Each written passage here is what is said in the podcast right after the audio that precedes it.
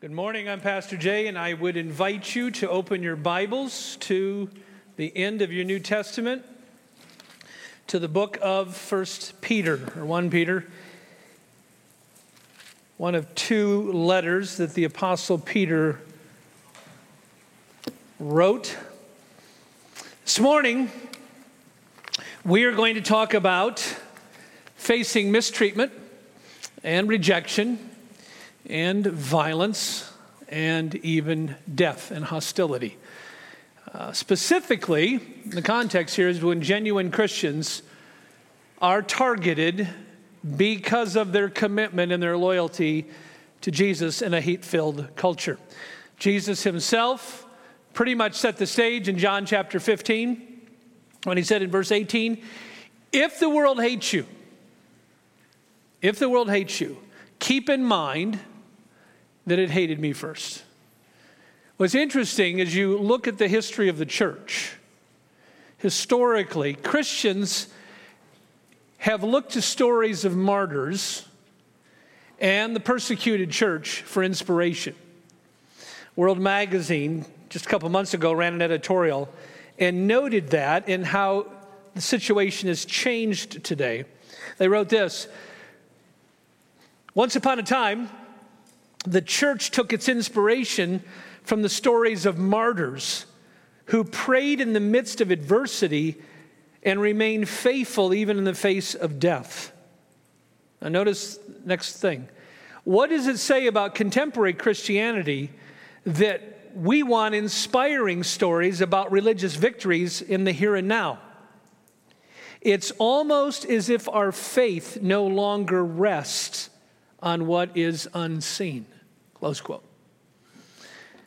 If you look at just a classic bestseller in English language, Foxe's Book of Martyrs, first put out in 1563, the purpose was exactly that to encourage and remind people of the cost of following Jesus and to give them support and hope.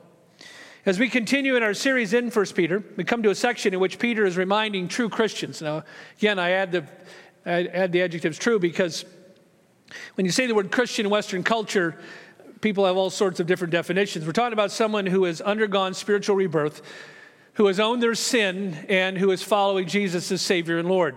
That describes a number of us here today, but I know there are some here today that that's not true of. And so understand Peter's target audience. He's talking to those who are genuine born again Christian. This is the third time in this letter he has said true Christians are going to have to face suffering. So obviously it's a theme, hence the subtitle of our series, Finding Hope in Hostile Times. And his message is this real hope is available to true believers if they have come to him and acknowledge Christ as Lord and have the power of the Holy Spirit living inside them. In other words, they've gone through spiritual rebirth. In other words, they've come to God in His terms. Lots of people come to God on their terms. The whole point of 1 Peter is if we've come to God in His terms and have been born again, we have one with Christ in our union and the power of the Holy Spirit and all the resources we need, even if we have to face death. And so today is a bit of a heavy sermon, but it is a hope filled sermon. And it's a very important sermon. And if you're a young person here, kids, young people, really want your attention because God may call you into an increasingly hostile culture to take a stand for Him, possibly even in full time ministry, maybe overseas. And so the question is will you be able to stand and follow that call? We come to chapter 4 in our series, verses 12 through 19. We're just taking this section by section. This is the next section. Peter's addressing two things in this section. One, don't be surprised by the hostility if you're a Christian. And secondly, how to respond to hostility. And here's where Peter will get very practical at the end of his letter. But first, let's dive in. It's the first verse we're going to spend a good deal of time on. Don't be surprised by hostility. If you know Jesus, Peter's saying, and he's saying it over and over in his letter, we should not be surprised when mistreatment and persecution and hostility and mockery and rejection and harassment come our way, and yet a lot of us are. He says, verse 12, Dear friends, do not be surprised at the fiery ordeal that has come on you to test you, as though something strange were happening to you. Now, obviously, his words could be applied in a general sense to any time a Christian goes through suffering. Having said that, the immediate context here, which is always important to note, is he's talking to genuine Christians who are being targeted specifically for their faith in Christ. Remember, he's writing to people in what is today modern day Turkey who are being hunted down and killed for their faith. And that's why his letter is full of this kind of language. Increasingly in the West, we are facing hostility. We have not reached the place in most parts of the West, or in Western Europe, or even in Central Europe for the most part, where we are facing death. Although D.A. Carson has said more Christians have been killed for their faith in the last 100 years than throughout church history. But that has so far not reached the West. It is coming, and it may come sooner than we think. At this point, most of what we face is hostility, mockery, rejection, and marginalization. Classic case. Just a couple years ago, Vice President Mike Pence's wife, Karen Pence, uh, announced plans that she was going to teach part time at Immanuel Christian School in Northern Virginia. Some of you may have heard about it. Her announcement drew immediate reaction and criticism from the ACLU and a number of other organizations. And the reason was this, and they said so because the school she was joining held to a biblically rooted view of human sexuality, meaning they were not all in on the LGBTQ agenda. The Wall Street Journal wrote this quote, a mob of secular leaders has targeted Mrs. Pence for teaching at a Christian school. So, what was her crime? Teaching at a school that was doing exactly what it was supposed to be doing teaching a Christian worldview. That brought out the very well known theologian, Lady Gaga, who jumped into the conversation, by the way, and issued this public statement. to Mike Pence, who thinks it's acceptable that his wife works at a school that bans the LGBTQ agenda. You are wrong, she wrote to Pence, Mike Pence. Quote, you're the worst representation of what it means to be a Christian, close quote. Friends, that is exactly what Peter's talking about. In the Gospels, Jesus explains to his true followers that they are going to face opposition and hostility and persecution and even martyrdom. He is very clear about that. John 16 33. But he also offers this promise. This is a great promise that anyone here being hassled or opposed or rejected or mocked or harassed for your faith needs to remember. Here's the encouraging promise from Jesus John 16 33, in the world you will have trouble. That's an understatement. But be of good cheer. Why? I've overcome the world. Now, if you say, how did he overcome the world? Through his life, through his death, through his resurrection, and through his ascension. That is how he has overcome the world. Now, I want to take a step back and ask for a minute about the origins of this hatred. Okay, let's talk about it for a minute because it goes all the way back to Genesis in what Henry Morris, in his very great book, called, his title of his book is The Long War Against God. And in that book, he said this is a war that was escalated after Eden, started in Eden, escalated after Eden, but especially went into high gear when God became incarnate in Jesus and launched his ministry on planet Earth. Then it went into full scale hatred and war. I want to go back to the book of Matthew. We're actually going to be in Matthew a couple times in this message, chapter 10 specifically, but also chapter 5. But Matthew 10, we're going to dip into at least twice because Jesus himself talks about the intensity of hatred that true Christians will face. This is so opposite the prosperity gospel. I don't know how you could, the two can exist on the same planet. Because the prosperity gospel is a false gospel. It's everywhere. We export it sadly overseas. It's in books, in popular literature, and on so called Christian TV, and it's an abomination to God. And Jesus was anti prosperity gospel. He was all about promise and reward for following the gospel, but he did not preach a message of prosperity. And here is classic example. Here's Jesus describing the war and the sheer hatred against God's people. Matthew 10, I'm just going to pick up verse 16 through verse 22.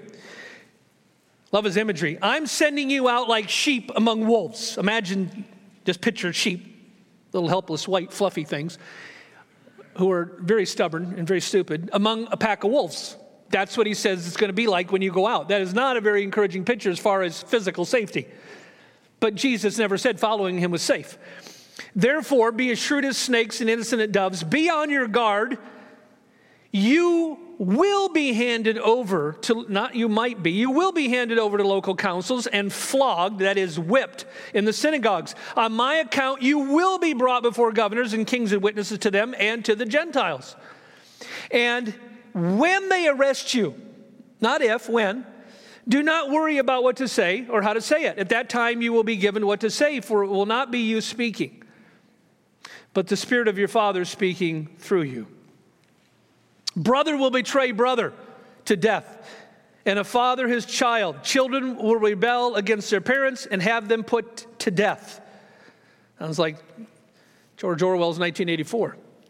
You will be hated by everyone because of me, but the one who stands firm to the end will be saved. Now, I want to stop there for a minute because Peter's described the hatred Jesus has described the hatred. We're going to look a little more at his words in just a few minutes, the rest of Matthew 10. I want to ask the question because Peter does not directly address it. Here, Jesus doesn't directly address it, he does it in other parts of Scripture. I want to ask the why question for a minute. The Bible's very clear about this hatred and violence is going to be perpetrated against Christians and hostility and rejection and opposition and all that. Why? And I just I want to pose that for a minute for all of us just as a reminder what's going on. Why does the world hate Jesus so much? And by contra- by uh, association his followers. Why why this intense volcanic hatred? And when you dive into the Gospels and take a serious look at them, at a minimum, there's at least three reasons. And I just want to unpack those briefly this morning. And I get these mostly just from looking at the Gospels. The first reason is because of the claims of Jesus. Second reason, the demands of Jesus. And the third reason, the accusations of Jesus. And each of those draws a certain level of hatred. So, first of all, his claims generate a certain amount of hatred. Like what? Well, John 14, 6, Jesus came along and Jesus made a lot of claims. You need to know that.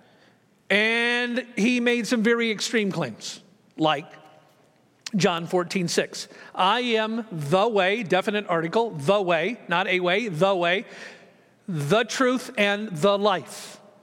No one can come to the Father except through me. Now, C.S. Lewis so aptly brings out in Mere Christianity when you have that kind of extreme claim, and that's what it is it's an extreme claim, there's no way to get around that. You are forced into a decision at that point about that person.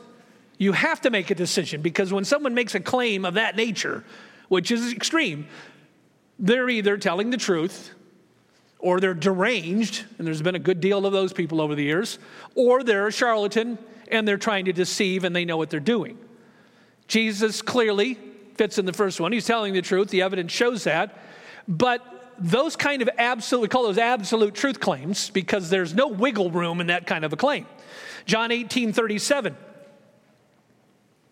The reason I was born, this is an interesting one. Here he summarizes the whole purpose of his birth in one verse. The reason I was born and came into the, tru- in, into the world is to testify to the truth. Everyone on the side of truth listens to me. Well, that means if you don't listen to Jesus, where does that put you? Well, that puts you obviously on the other side of truth and opposing him.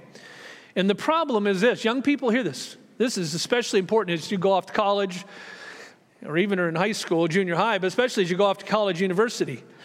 Absolute truth claims force a decision, and the world doesn't like that. You can't sit on the fence. Absolute truth claims are threatening. I mean, that's, that's, they draw lines. People don't like lines. They say a day of judgment is coming, and they expose darkness, and they say we are morally accountable to a God. That's the problem with the claims of Jesus. That's why they generate such volcanic hatred. A second reason why the world hates Jesus are the demands of Jesus. Several years ago, John uh, Piper wrote a great book, The Demands of Je- What Jesus Demands of the World. Very good book. I think it was about in 2006 that he wrote it. What Jesus Demands of the World. Now, here's the scoop some denominations and some people grow up in churches where they see Jesus as kind of a very low demand Messiah, that he just kind of walked around and threw out some inspirational goodies and some fuzzies and some feel goods.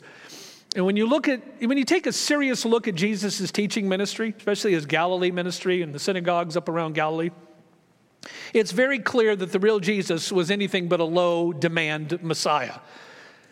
Kids, it is so critical you get this. He's not a low demand Messiah. He's a Messiah full of promise, but he also has very high demands. Demands that, when understood, often generate great anger. I jotted down a couple of them. He demands that his followers forgive their enemies, no strings attached. He demands that we pray for those who abuse us. He demands that we die to selfish ambition. He demands that we be generous with our resources, especially our money. Talked about that a lot. He demands and he commands us to make war on pride and lust. Not just casual war, but to make war on it. He demands that his followers grieve over their sin and own it. He demands that we be willing, if we know him, to suffer and die. And he commands his followers to put a high priority on loving their neighbor and the poor and the marginalized. And there are many more. And then he adds in John 14, 15, if you love me, you will obey my commandments. And that is the second reason that the world absolutely hates Jesus. Third reason they hate Jesus is his accusations. And let's just be honest. According to the Gospels, nobody could accuse people like Jesus. John 7 7. The world hates me because. Because why? Because I testify that its works are evil. That's an accusation. Jesus accused people of all kinds of stuff. Obviously, Dale Carnegie wasn't around back then with his book, How to Win Friends and Influence People. Probably a good thing. But Jesus, I doubt, would have read it anyways. Jesus accused lots of people, and it's not a category most Christians think about, but he did. He accused people of hypocrisy and selfishness and greed and blasphemy and of serving the devil. John 8:44, he accused some of the religious leaders of his day, and he said to them point blank, "You belong to your father, the devil." And the bottom line is that although many are initially attracted to Jesus and there's an intrigue in Jesus, you see that as even with a lot of popular celebrities and well known people. There's this kind of initial, oh, and they're intrigued by Jesus. There's something about him that tends to draw people, whether it's Gandhi or Oprah or the Dalai Lama or Ellen DeGeneres or Stephen Colbert or Kim Kardashian. They all registered some kind of fondness or allegiance or, oh, interested in Jesus. But the problem is when you drill down and you begin to learn, and they begin to learn about the real Jesus and his claims and his demands and his accusations, what was initially intrigue, what was initially some kind of attraction, quickly morphs into opposition and even hatred for him which is why Jesus says to those who are dead serious about following him, Young people, are you dead serious about following Jesus? If you're dead serious about following Jesus, he says, look at, expect to be marginalized. Don't expect to be popular. Don't try to be in the in group. If God gives you favor with some of them, fine, but don't make that a goal and don't be willing to sacrifice important priorities in your life to be in the in circle. He says, expect to be mistreated, expect to be rejected. You should expect to be lied about and misrepresented and hated. And maybe some of you right now are facing that at school. And if you're standing up for Christ, good for you. He said maybe it's taking a stand in the marketplace for him or with colleagues. Some right now are getting mistreated and are facing consequences with neighbors, with friends, with extended family. That's a big one. In fact, that's when Jesus even talked about in Matthew 10. If you turn over to verses 34 to 37, Jesus talked about what we can expect often with extended family, even immediate family. Again, these are so counter to how many people perceive Jesus the gentle shepherd. He was a gentle shepherd, he was a loving, grace filled prophet and Son of God. But he also had some very sharp things to say because he knows what we're up against. And so he says these words Matthew chapter 10, verses 34 to 37. Do not suppose I have come to bring peace to earth. You say, Well, I thought he was the Prince of Peace. He is making peace with God, and that brings a certain amount of horizontal peace with others at times, but not always. He said, I did not come to bring peace, but a sword. I have come to turn a man against his father, a mother against, I mean, a daughter against her mother, a daughter in law against her mother in law. A man's enemies will be the members of his own household. And then he adds this If anyone loves their father or mother more than me, they're not worthy of me. Anyone who loves their son or daughter more than me is not worthy of me. Whoever does not take up their cross and follow me is not worthy of me. So Jesus said, expect hostility if you are serious about following him. Now that brings us lastly to, well, then the how question. How do we respond to hostility? And I want to, I want to offer a confession. Here's my confession, and probably a lot of us could identify. When I go through something that's difficult, when I go through suffering, whether I bring it on myself or somebody else brings it on, or it's, or it's general suffering or hostility for a commitment I've made to Christ or whatever it is, I typically default pretty quickly to why am I suffering? What, what's the problem here? I mean, I'm a guy. What's the guy do? A Guy fixes things, right? So I go into fix it mode. Like, what's the problem? Let's fix this. So I'm not suffering anymore. And a lot of us probably identify with that. Here's, and that's, that's where Job went. If you know the story of Job, not Job, but Job, Job is not a classified section in your Bible. It's not Jobs, it's Job. And Job went through a whole series of suffering through the hand of Satan, but ultimately God directed it. And here's the deal Job asked all the way through his book why he was suffering. He kept asking the why question. And the why question is not forbidden in the Bible, it's cautioned. We're to be very careful with the why question. Paul's very clear about that in Romans 9 when it comes to predestination. Be very careful because why questions quickly morph into accusations against God. That's exactly what happened to Job. His why question became a demand that God explain himself and justify his ways to Job for what Job was going through. And if you know the rest of the story, Job did not get an answer. In fact, he gets to the end of the book and he gets four chapters of God in his face 77 questions fired off at him. And at the end of the whole thing, he's reduced to rubble, and he says the only intelligent thing he says to the whole book, which was, I've been an idiot, and I repent in dust and ashes. And God says, Now you get it. Now you get it. And God shows himself to be very gracious, doesn't he? He shows himself to be very good. So, my point is this the why is almost never answered in the Bible. You may get a why as to why you're suffering. Sometimes it does come. But the Bible, frankly, spends very little ink on the why question. You know where it spends most of its ink? On the how question. And that's where Peter now is going to take up. This is going to serve as our summons. And he's going to give five very practical reminders. These just come boom, boom, boom, boom, right in the text as he walks through the last part of this text, starting in verse 13. And he get, these are very clear in the text, and they're very specific, and they're very practical, and they're very helpful, and they're very hope filled.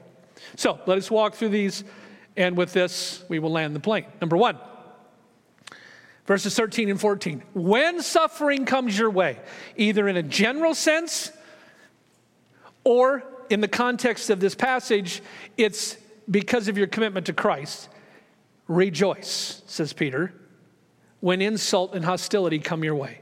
Verses 13 and verse 14. Chapter 4, verses 13 and 14. He says, But rejoice, inasmuch as, part, as you participate in the sufferings of Christ, so that you may be overjoyed when his glory is revealed. If you're insulted because of the name of Christ, You are blessed, for the Spirit of glory and of God rests on you. So, the reason a true Christian can rejoice as they face hostility is that in some true spiritual way, when we participate in the sufferings of Jesus, it brings blessing into our life. He doesn't unpack exactly how all this is true, but where, where did those words come from? Well, they come from Jesus himself in the Sermon on the Mount when Jesus said, Blessed are you when people insult you and strategize against you and say falsely all kinds of evil because of me. Rejoice and be glad. And Peter says the same thing. In fact, twice he says, You're blessed if that happens to you. Second thing he says in verse 15, make sure it's not your own fault. Make sure it's not because of something you did that was foolish or sinful or stupid. Make sure it was something that's legitimate, like you're really suffering for righteousness.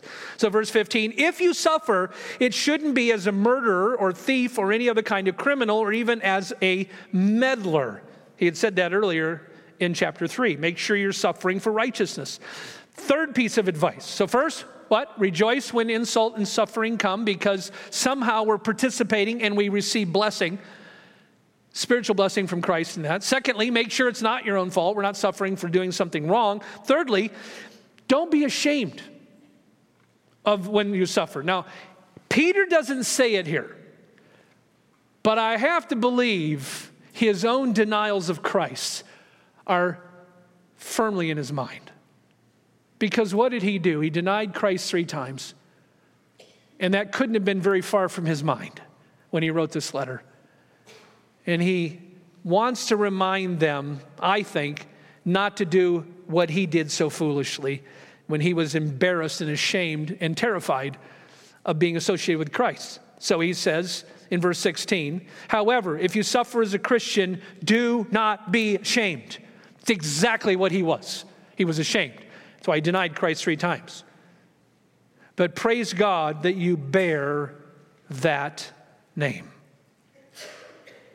So Peter reminds those who experience antagonism not to be ashamed of standing with Jesus. Becky and I have had the privilege a number of times talking to different missionaries around the world, and it's very interesting when they are moved against, when hostility comes, when they're threatened, when even they have been arrested or put in jail for a short period of time. It really affects them one of two ways. You can probably guess that. We have seen some who absolutely hunker down in, uh, they're ashamed, they're fearful, they're fear based. I remember one couple a number of years ago who just basically locked themselves in their house for two years because they were so terrified. And others, it's interesting when opposition, persecution come, it energizes them, not in a cocky way, but in a way of, no, this is for Christ and kingdom. I will not be shut down here. And if I can't do it here, I'll go do it somewhere else. We have some good friends who got kicked out of the Maldives. And off they went and they landed a new country and start right back up they did. How will you respond? Young people, what are you going to do when hostility comes your way? When opposition, Peter says, don't be ashamed. Don't act in fear. Don't be fear based about the whole thing. Fourthly, verse 17, it is a good time to take inventory of our lives when opposition comes. For it is time for judgment to begin with God's household. And if it begins with us, what will the outcome be for those who do not obey the gospel of God? So it's a good time to take inventory anytime we're facing hostility or opposition or being mocked or made fun of or being marginalized by our friends. It's a good time to take inventory. So before we get to the fifth one, review. Rejoice when insult and hostility come because we participate in Christ's sufferings and there's blessing. Secondly, make sure it's not our own fault. Make sure we're not suffering for being sinful or doing something foolish. Thirdly, don't be ashamed. Don't be fear based. Fourthly, take inventory. It's a good time to assess Am I being righteous here? And fifthly, very important, and he says this in verse 19 commit yourself to God and continue to do good. I want to break my comments down here just a little bit. I want to unpack that last verse. Verse 19 So then, those who suffer according to God's will should commit themselves to their faithful Creator and continue to do good. That's a whole sermon. But let me point out a couple of things. Number one, the under, there's an underlying assumption in that verse. What is it? That God is good all the time. Psalm 110, verse 5 The Lord is good, Yahweh is good, it says, and his loving kindness is everlasting. So, next, notice that not all suffering comes from the devil. This is the great lie of the prosperity gospel. This is the great lie that all suffering, all bad things come from the devil. Peter could not be clearer. Those who suffer according to whose will here? God's will. God's will. God is the one ultimately in charge of if we suffer, when we suffer, and how much we suffer. This is the comforting doctrine of God's providence, which comes from the Latin to see ahead. But God not only sees ahead, He is directing our affairs, He is directing when blessing and loss come into our life. He, address, he, directly directs uh, uh, uh, affliction into our lives. George Verwer, great founder of Operation Mobilization, said, God appoints discouragement to teach us dependence. And so this is a reminder. The underlying assumption of verse 19 God is all powerful. Kids, hear that. He's all wise. He's good all the time, and he can be trusted even when he brings and allows suffering, great suffering, into our lives. One of my heroes is Samuel Zwemer. I was reading a little bit this week again about his life, the great apostle to Islam in Arabia and Bahrain and the Middle East. He eventually became a professor of missions at Princeton uh, Seminary for seven years in the 1930s. But Samuel Zwemer suffered greatly as an apostle and a missionary to Islam. And at one point, in Bahrain, there was a malaria epidemic and outbreak. And in 1904, he and his wife lost two daughters in one week to malaria a seven year old, Katharina, and a four year old named Ruth. Both of them died the same week. And it forever changed him. Not for the worse, for the better. But it was one of the most painful things, obviously, he ever went through. On their tombstone, by the way, on their graves in Bahrain, even to this day, appear these words Worthy is the Lamb to receive riches. Close quote. Could I write that on the tombstone of my daughters? Could you? Write that on the tombstone of your daughters. So then, those who suffer according to God's will, the second thing I want to drill on for a minute here, drill down on, should commit themselves to their faithful Creator and continue to do good. He's reminding true Christians here of the need to be godly, especially when they suffer, and not resort to get even tactics. If somebody is hassling them, persecuting them, getting violent towards them, or in Peter's case here, believers wanting, wanting to kill him. Go back to chapter 3 for just a second. Look at verses 16 and 17. Here's the same emphasis on keeping a clear conscience in the midst of persecution. Verse 16, chapter 3 keeping a clear conscience, so that those who speak maliciously against your good behavior in Christ may be ashamed of their slander. For it is better if it is God's will to suffer for doing good than for doing evil. So he's reminding true Christians here when they're mistreated, when they're hassled, when they're marginalized, when they're abused, when they're wronged, it's especially important to keep a clear conscience and trust the Lord in their situation and not resort to getting even, which is such a default for all of us, because all we're going to do is damage our reputation and the name of Christ. So, what are the five things Peter says? The how. And again, this is where the Bible puts most of its emphasis on how we suffer. One, rejoice when insult or hostility or suffering comes our way because we participate in Christ. Two, make sure it's not our own fault that we haven't done something sinful. Three, don't be ashamed, don't be fear based like Peter was. Four, make sure you take inventory. Good time to take spiritual inventory of your life and ask, what is it God wants to teach me here? Because all of us have dross that needs to be burned away. All of us do. I certainly do. And number five, commit yourself to God and continue to do good. I want to do two things as I close. One, I want to read the words of a bishop in Mosul, Iraq. And then I want to close with Matthew chapter 5. So I invite you to go back to Matthew 5 for just a second. That's going to be our close. But several years ago, Archbishop Amal Shimon Nona, who was a Chaldean Christian leader in Mosul, Iraq at the time, wrote a letter to churches in the West who were facing persecution and death, or would be facing persecution and death, and about the need to hold firm. And he knew what he was talking about because as soon as he was appointed archbishop in Mosul, Iraq, Christians started being murdered the next day in greater numbers than normal. And a huge persecution was unleashed. And after some reflection on this, he wrote this pastoral letter to churches in the West. And this is just one small paragraph out of that letter. I think it's worth listening to an archbishop who is living in the midst of very hostile circumstances, writing a letter basically to us. This is what he said The greatest challenge in facing death because of our faith is to continue to know this faith in such a way as to live it constantly and fully. When the individual discovers this possibility, the possibility of living our faith fully in the face of danger. When the individual discovers this possibility, they will be willing to endure absolutely anything and will do everything to safeguard this discovery, even if it means having to die in its cause.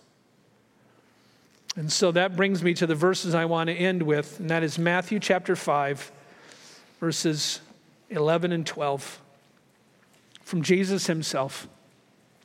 Blessed are you when people insult you, persecute you, and falsely say all kinds of evil against you because of me.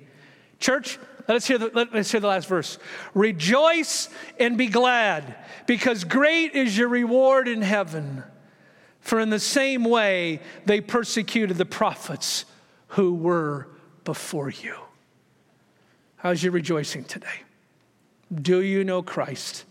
Are you being hassled, marginalized, opposed, mocked, or rejected? And if so, it's okay to rejoice, not only to participate in Christ, but also to look forward to reward. The Bible commands Christians to look ahead to reward and to be hopeful for what will be theirs someday on the new heaven and the new earth. Father, thank you for the words of Jesus. This is a heavy sermon, heavy words, but it's everywhere in our New Testament. This dual message of we will be persecuted and hated and even killed, and yet don't fear and rejoice. And so I ask for us that you would help us. Father, we have people sitting here in every conceivable sector of our culture the public, the private. I ask that you would give courage to believers here to take a stand, a humble stand, but a courageous stand at school, workplace, neighborhood, extended family, and that you would help us, Father, to be courageous and not to be fear based. And for those here this morning who have been fear based, Father, would you give them a fresh dose of courage to take a stand for you? Thank you that Jesus himself not only said these words, but lived them. Not only showed us how to live well, but how to die well. And if we're called up to do that someday, to die for Christ, help us to follow his example. In Jesus' name, amen.